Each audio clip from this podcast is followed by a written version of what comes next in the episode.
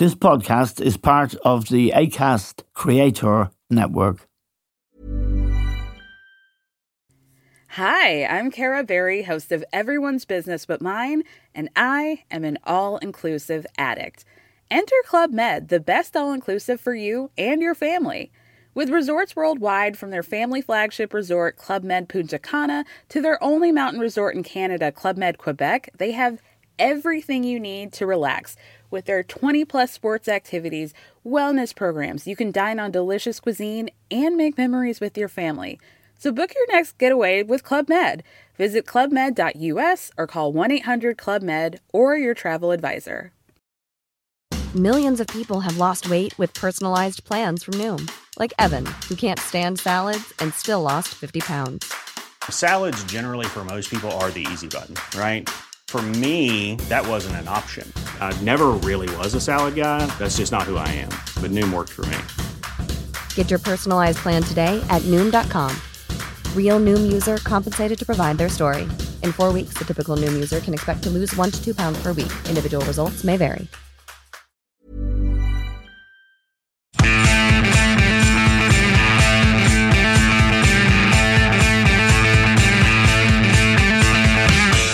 And welcome to The Stand with Eamon Dunphy.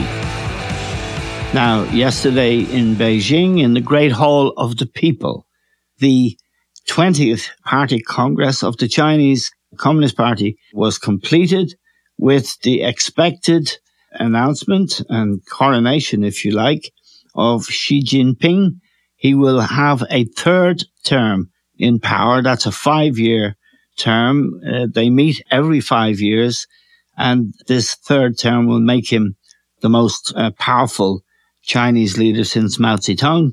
And it is a, a, a very important moment for China and something the West should be paying close attention to. He is effectively or arguably the most powerful man in the world. He has 1.4 billion citizens and it was a remarkable sight to see in the Great Hall of the People so many powerless people really looking like extras in a rather sinister movie.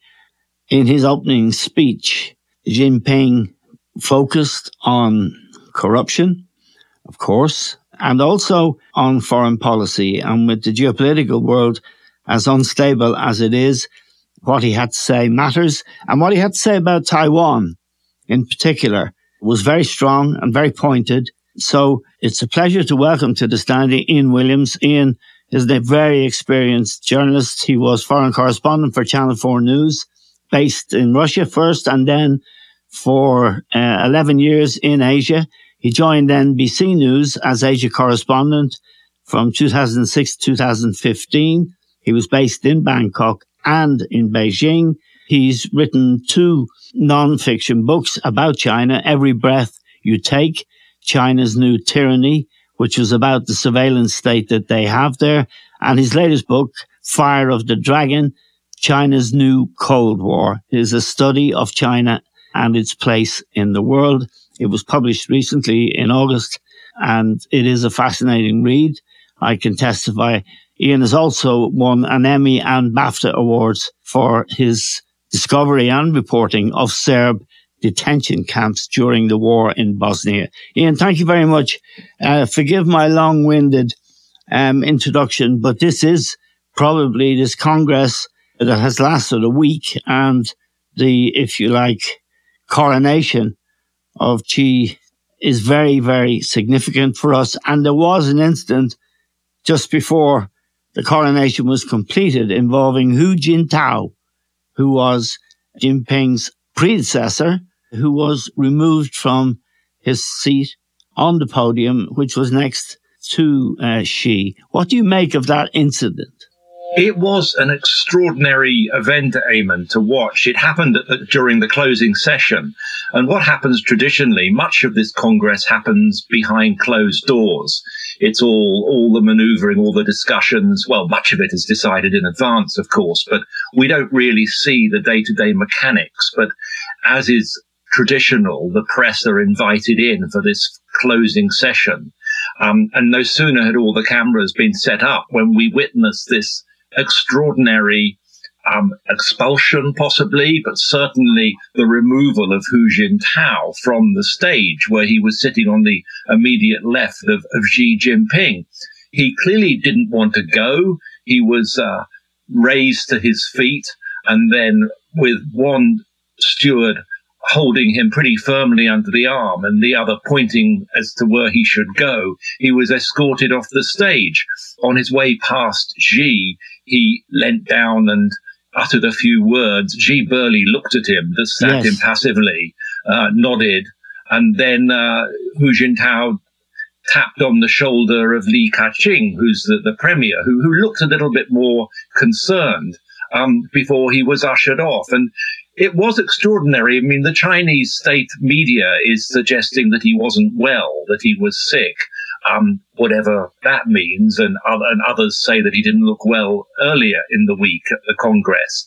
Um, others suggest it was a very public purge on the part of, of Xi Jinping, removing his predecessor. Yes, and because he has been known to be opposed to what Xi Jinping has just now acquired, which is a third term that exceeds the two terms that were the norm before and which Hu Jintao himself served. That's right, Eamon. The, the, the, leadership of Hu Jintao, which immediately preceded that of Xi, was characterized by, it was far more collegiate, it was far more collective. Uh, this was something which Deng Xiaoping bequeathed on the party. He didn't want to see the abuse of power again by one man, as had happened under Mao. So the whole Hu leadership was much more collective. And arguably yes. back then, China was a little bit more open. It was the heyday of the internet, which had not yet been so tightly controlled as it is today. And it was a very different sort of China. And this was very humiliating, this for, for Hu. And, and whatever the reason for it, it was very symbolic of this shift in the whole emphasis of the way China is run away from the way it was previously to the new one man rule of Xi Jinping.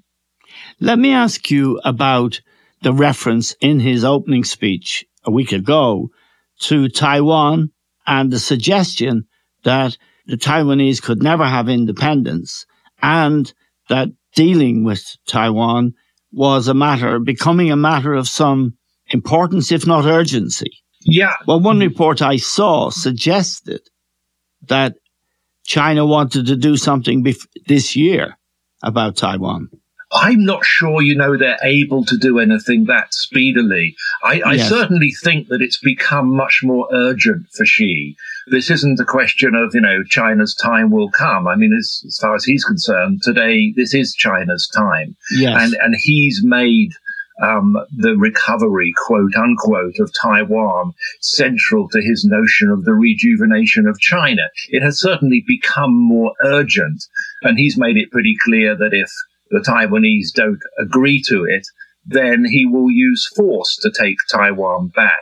Of course, the question is whether China is yet capable of, of launching what would be a very risky invasion um, especially in the wake of what we've seen in Ukraine, the resolve yes. of the West, uh, the way that um, a smaller but very well motivated military could thwart the ambitions of a far more powerful neighbor.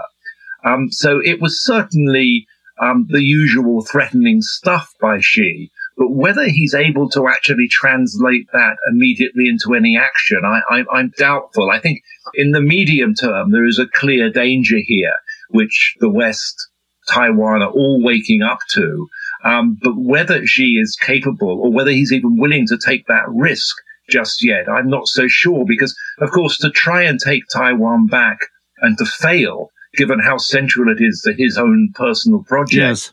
could, you know, that could be the end of Xi and possibly the end of the party. Yeah, maybe he's waiting to see what happens to Putin uh, should his venture fail. But, Absolutely. Let me ask you, Ian, about this man and his profile. His father was a leader in China. He himself was sent away as I understand it as some kind of punishment sent to a small village with the workers. He, he, he didn't have a meteoric rise. His father was dissident at some stage and punished. Am I right in any of those assessments? Because it's interesting to wonder what formed him and what made him what he is today. Yeah, his father was a powerful figure within the Chinese Communist Party, one of the old elders, um, who was purged by Mao during the Cultural Revolution which was the period which is somewhat mythologized in China, where Xi supposedly lived in a village and you know, all, all, this sort of stuff, where he yes. where he became a man of the people as they presented. I, I think there's a lot of myth there, but certainly the father was purged and then rehabilitated. But the lesson which Xi seems to have learned from this is rather than looking at this as being the, the capricious um, the brutality of the party. He has seen it more as a lesson in the need to strengthen the party and to make yes. the party more important, more powerful in every aspect of daily life in China. So I remember when I was writing that first book and I interviewed Ai Weiwei, the artist whose father was a very prominent poet and was also caught up in the Cultural Revolution and exiled a little later, I think, the, than Xi's father, but Ai Weiwei came to a different conclusion that the party was essentially evil and that any um, if you were to allow a single body like that to dominate politics without any accountability, then tyranny was inevitable. And he's, yes. he's now an exiled dissident. But of course, Xi came to the opposite conclusion. Um, about the need to strengthen the party. And of course, under him, that's precisely what's happened in a way that we haven't seen since Mao um, around an individual who is now arguably the most powerful leader since Mao. Now, we always think of George Orwell. Uh, well, we often think of George Orwell and 1984 and, uh, and other essays that Orwell wrote about tyranny. Looking at the great Hall of the people looking at that row, all men, incidentally, the leaders uh, on this occasion, although there have there has been the odd woman in leadership positions of, so, of sorts, but there is something even about the removal of Hu Jintao really sinister about this. He seemed to be appealing to Xi, and Xi, as you said, gave him pretty short shrift, wouldn't make eye contact with him. Is is this the Orwellian? And you were there for a very long time, Ian. Is this as close as we've seen to the Orwellian nightmare being realized? I think it is. I mean, just to, die, to, to to pick up your point about women, it's interesting actually that the Politburo, the, the new 24 strong Politburo, does not have a single woman in it. Yes. Um, and, and you know, until this, the, the, there used to be one in the old Politburo, but now there's not as, they're all men. And uh, little wonder that there is so much discrimination in China and that the Me Too movement has been systematically suppressed. But to, to answer your question, it is very sinister. And to me, it was fascinating just to look, yes, the, the immediate action in the pictures that were, were shot um, of, of Hu Jintao's removal. Your eyes are drawn to what's going on, to his clear reluctance to go, his bewilderment, his confusion, yes. uh, the cold indifference of those immediately around him.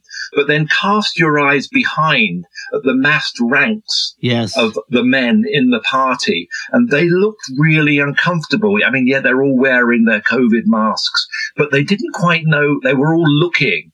And the looks in their eyes, it was one of, I don't know how you would best describe it, but it was shock.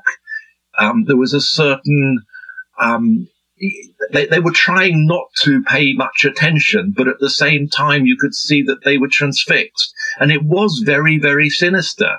Um, and it, it was something, uh, there was an, an advert that Apple put out a few years ago when they were launching um, one of their new products, which was a parody on um, Orwell and 1984. I think it was the anniversary of 84 at the time.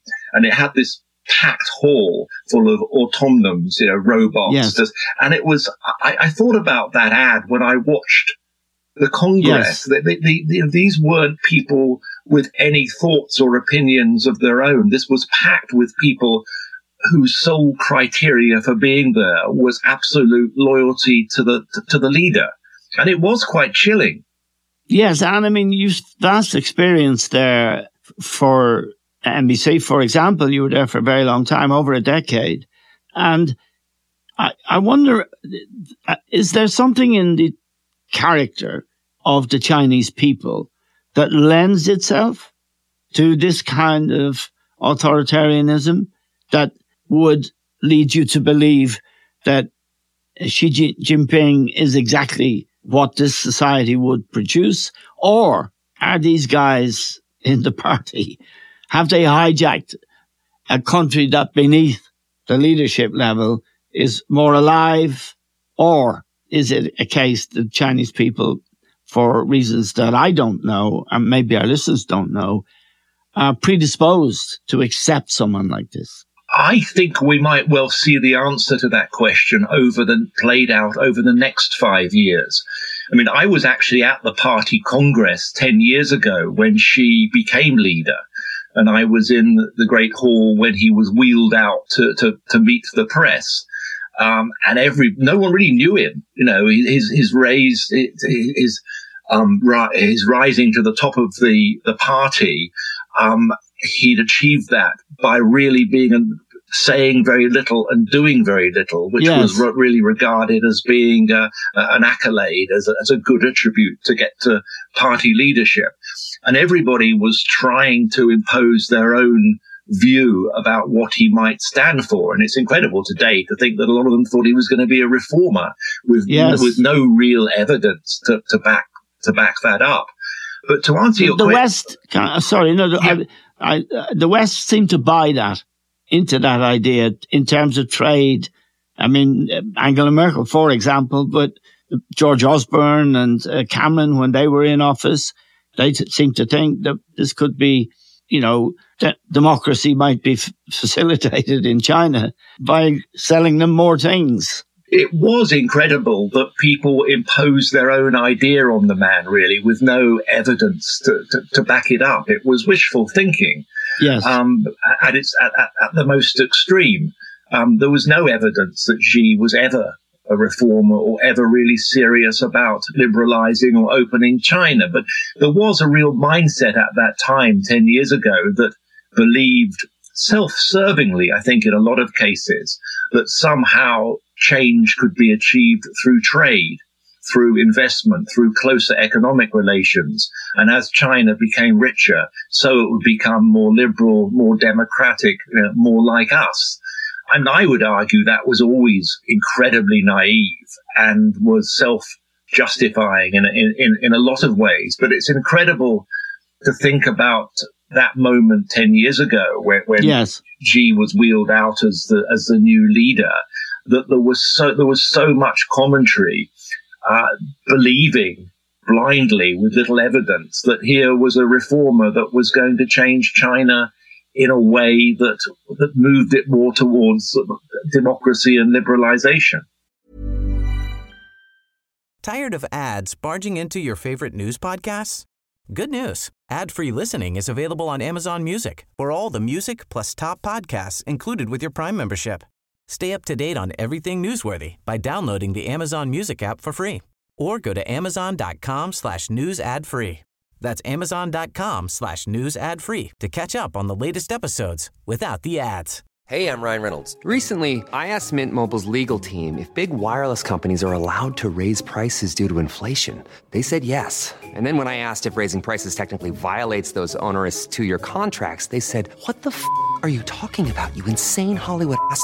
So to recap, we're cutting the price of Mint Unlimited from $30 a month to just $15 a month. Give it a try at mintmobile.com slash switch. $45 up front for three months plus taxes and fees. Promoting for new customers for limited time. Unlimited more than 40 gigabytes per month. Slows. Full terms at mintmobile.com. Normally, being a little extra might be a bit much, but not when it comes to healthcare. That's why United Healthcare's Health Protector Guard fixed indemnity insurance plans, underwritten by Golden Rule Insurance Company, supplement your primary plan so you manage out-of-pocket costs. Learn more at uh1.com. Hi, my name is Danny Pellegrino from Everything Iconic, and I'm excited to talk to you about Club Med. Club Med operates beach and mountain resorts and is the best all inclusive getaway for families. They have Club Med Punta Cana, their flagship family resort, and many other options in Mexico, the Caribbean, and around the world. Club Med are the pioneers of the all inclusive concept, which is the best way to vacation. Great for families, groups, or even solo travelers looking for land and water sports, delicious food food, and a place to make unforgettable memories. Visit clubmed.us, call 1 800 Club Med, or your travel advisor. Now, he has problems to confront, it seems, as uh, there is a property crash uh, in China. We understand and we know all about property crashes in Ireland and what they can do. There's also the zero COVID business, which many people believe that zero COVID is impossible to achieve for all kinds of reasons. He has to deal with those internal problems as well, does he not? He does, and it was notable that on I think on his during his two-hour speech, he, he described zero COVID as the people's war, very much using the old revolutionary jargon from from the Cultural Revolution days, from, from Mao's day, and, he's come to that whole policy has come to be very very closely identified with him. It's part of the the cult of Xi.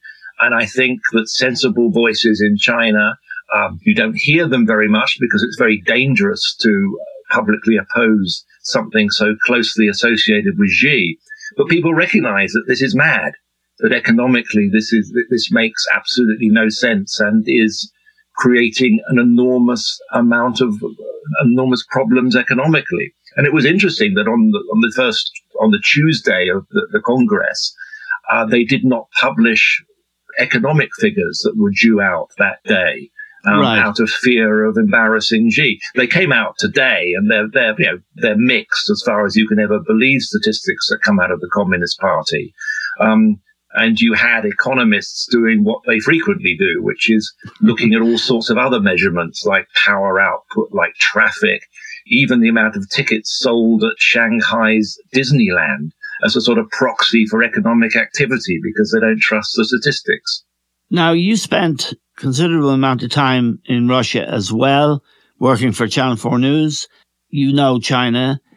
This overt support for Putin by Xi and the Chinese, calling Putin his friend, maybe even his best friend, receiving Putin for the Winter Olympics just before Putin embarked on the February 24th invasion of Ukraine.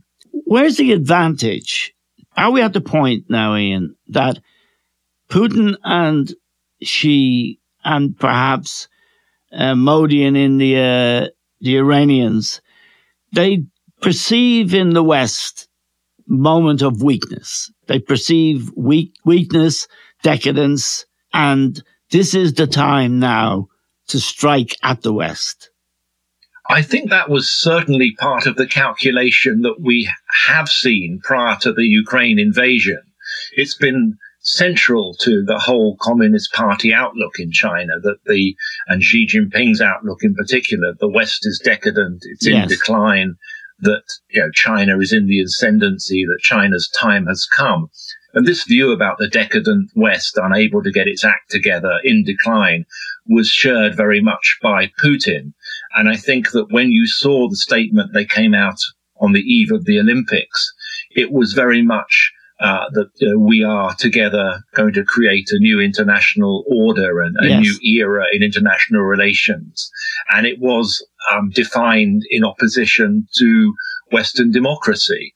Um, Boris and Donald Trump would have helped that belief uh, grow stronger. I think, and you know, Chinese and Russian propaganda. You, you, there's a there's a long there's a, there's a, there's a streak of what I would call whataboutism. Yes. Um, which I mean, even Chinese apologists in the West who would, would point to, you know, what about Trump? What about Brexit? What about the political turmoil? I mean, I'm sure they're having a field day with this this mess in Westminster. Yes. Um, and the idea is this is all evidence of this terrible decline and the need for this new world order which would be safer for autocrats. Um, but I think what's happened since uh, the Olympic Games, the reality of the invasion, the very visible brutality and incompetence of the Russians, the fact that the West has been able to get its act together in opposition to yes. Russia, the fact there have been quite damaging sanctions, um, has come as a bit of a wake up call. But nevertheless, you know, we've seen the latest news that there are Iranians in Crimea helping the Russians with yes. the, with the drones. And I'm, i was a little bit skeptical when this when this notion of the uh, the alliance of autocrats uh, was was floated. But you, you know, in some ways, you are you are seeing that come to fruition with the uh, the, the, the, Iranians, the Russians, uh, the Chinese. Yeah, and the visible decline of, say, the United States, uh, certainly in terms of its the Republican Party's commitment to defending Europe, to leading NATO and all of that. I mean, Trump came very close to dismantling NATO and there is a growing isolationism. That vibe is in the United States. And without the United States, the West is not going to be fighting any big wars, is it? And of course, Trump hasn't gone away.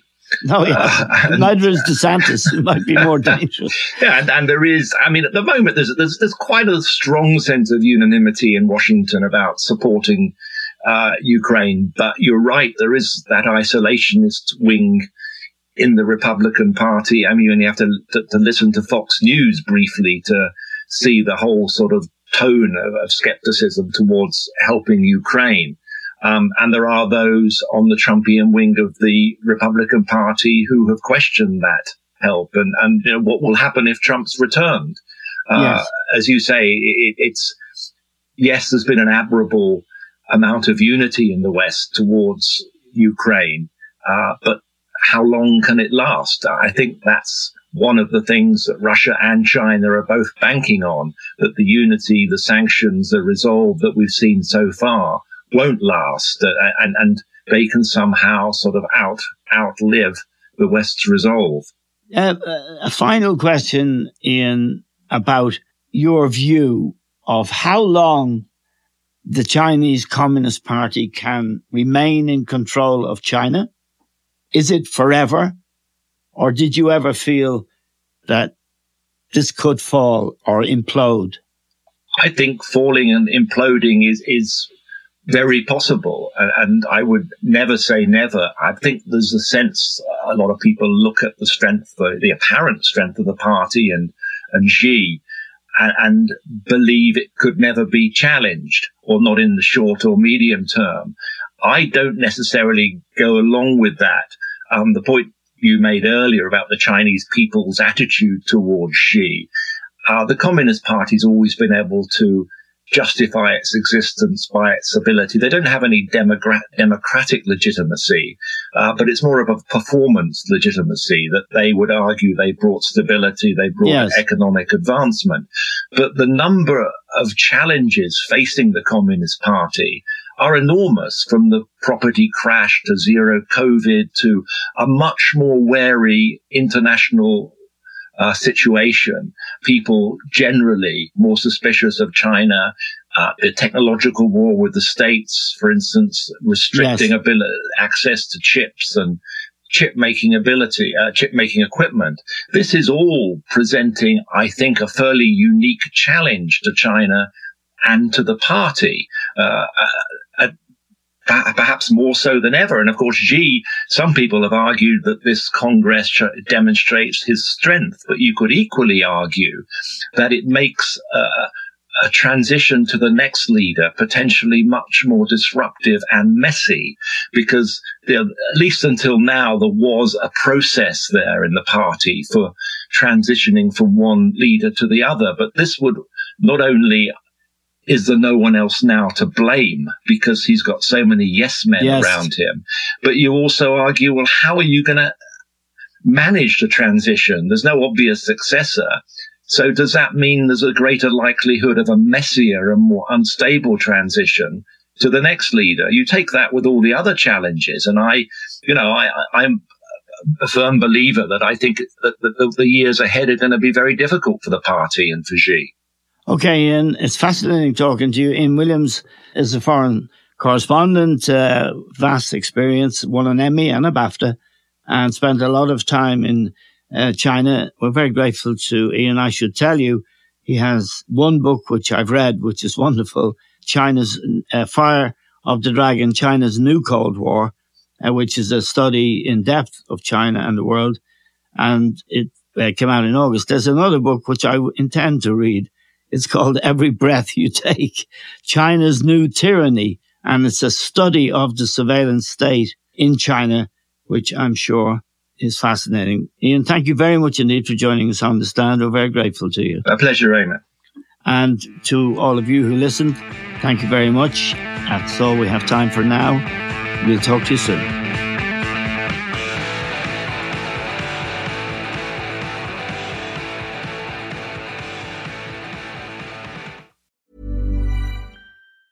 Tired of ads barging into your favorite news podcasts? Good news. Ad-free listening is available on Amazon Music for all the music plus top podcasts included with your Prime membership. Stay up to date on everything newsworthy by downloading the Amazon Music app for free or go to amazon.com slash news ad free.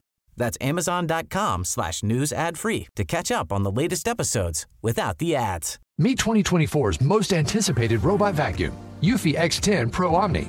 With powerful 8000 PA suction and MopMaster's dual mop pads, it keeps your floor sparkling clean. It's the winner of five Best of CES awards, and Digital Trends says it boasts almost all the same features as robot vacuums that cost twice as much. Want to know more? Go to eufy.com, that's EUFY.com, and discover X10 Pro Omni, the best in class all in one robot vacuum for only $799.